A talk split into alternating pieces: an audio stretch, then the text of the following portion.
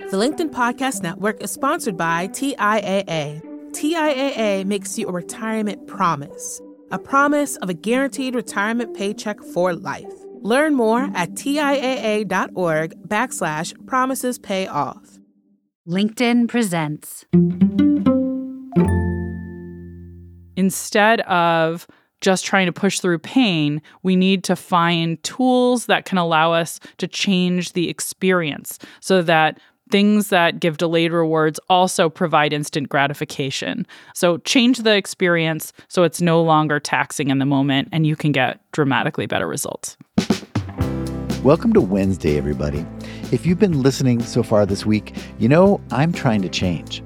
I'm trying to become the kind of person who keeps a neat desk, who straightens up his workspace at the end of every workday.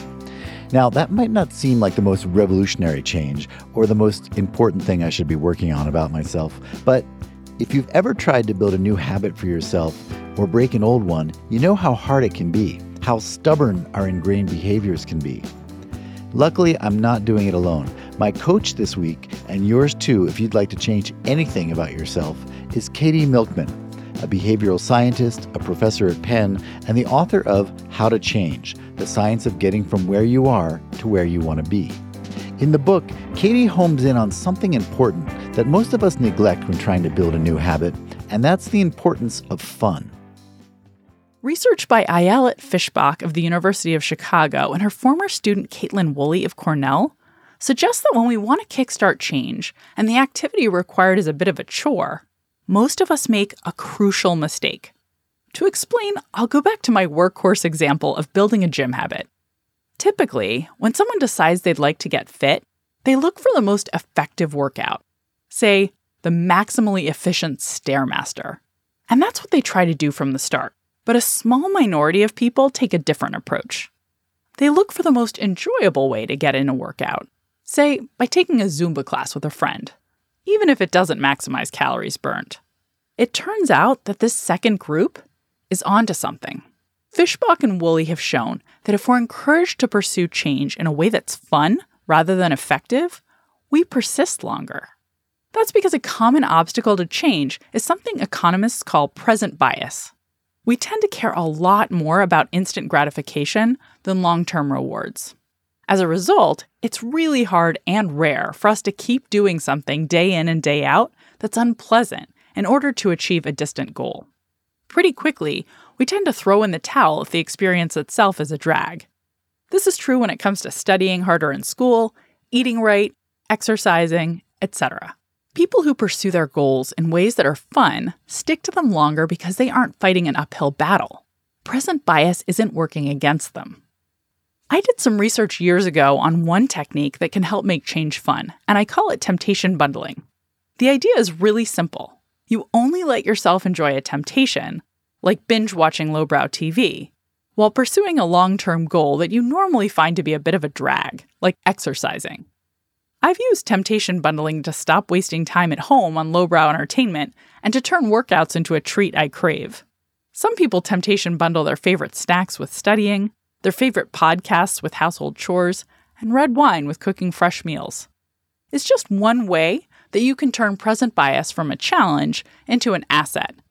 And my research has proven that it not only sounds good and helps me, but it also helps other people.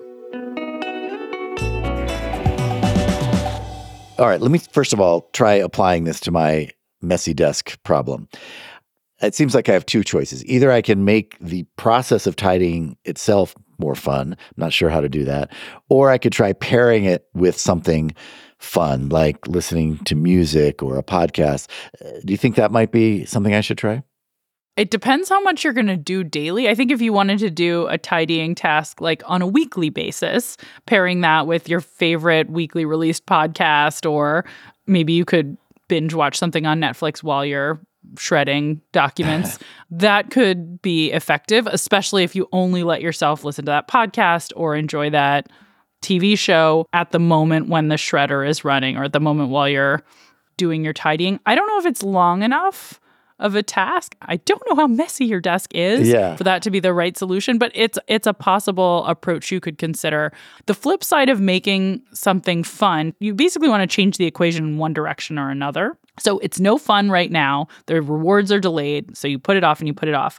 Instead of just trying to push through pain, we need to find tools that can allow us to change the experience mm-hmm. so that things that give delayed rewards also provide instant gratification, mm-hmm. uh, as opposed to just thinking we can push through the pain and focus on those delayed rewards and convince ourselves, oh, the goal is so important that I just have to be able to right. do it. So change the experience so it's no longer taxing in the moment and you can get dramatically better results.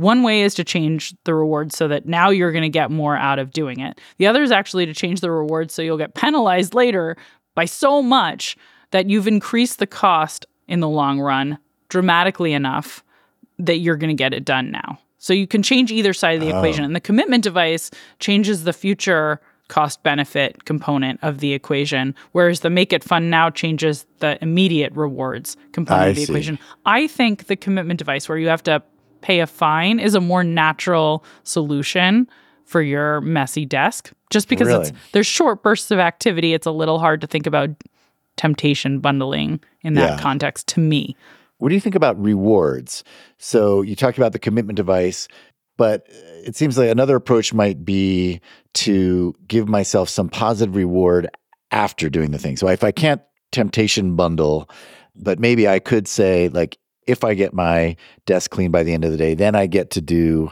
X. Then I get to eat ice cream or something. I don't know what it is, but do you yeah, think that, that that's a commitment device too? Okay. That's a change in the incentive. So you've um, withheld a reward from yourself unless you take this activity. So essentially, um, there's a penalty if you don't do the activity. So it, it's the same. Is there a difference in how you approach a positive habit? In other words, something you're trying to do versus something you're trying to stop doing?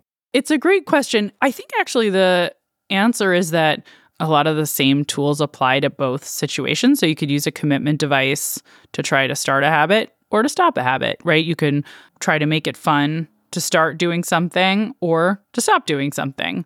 So it's not necessarily the case that things have to look different, but we just talked about how much context matters. And I will just say, I think it is often true that it's easier to penalize yourself if you don't stop something than it is to temptation bundle in a situation where you're trying to cut something out. So think about like nail biting or okay. quitting alcohol. These are things where it's a little harder to think for me of creative ways to temptation bundle. How do you make those things fun? It's right. pretty straightforward though to increase the penalty on yourself if you don't follow through.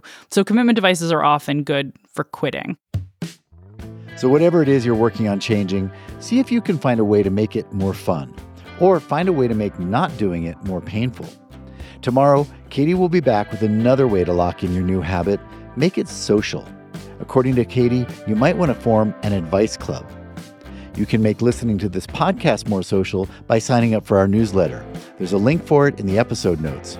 You'll get a weekly snippet of life advice from me and our Next Big Idea daily community, and you'll be able to respond and give feedback to me and your fellow listeners. Until tomorrow, I'm Michael Kovnat.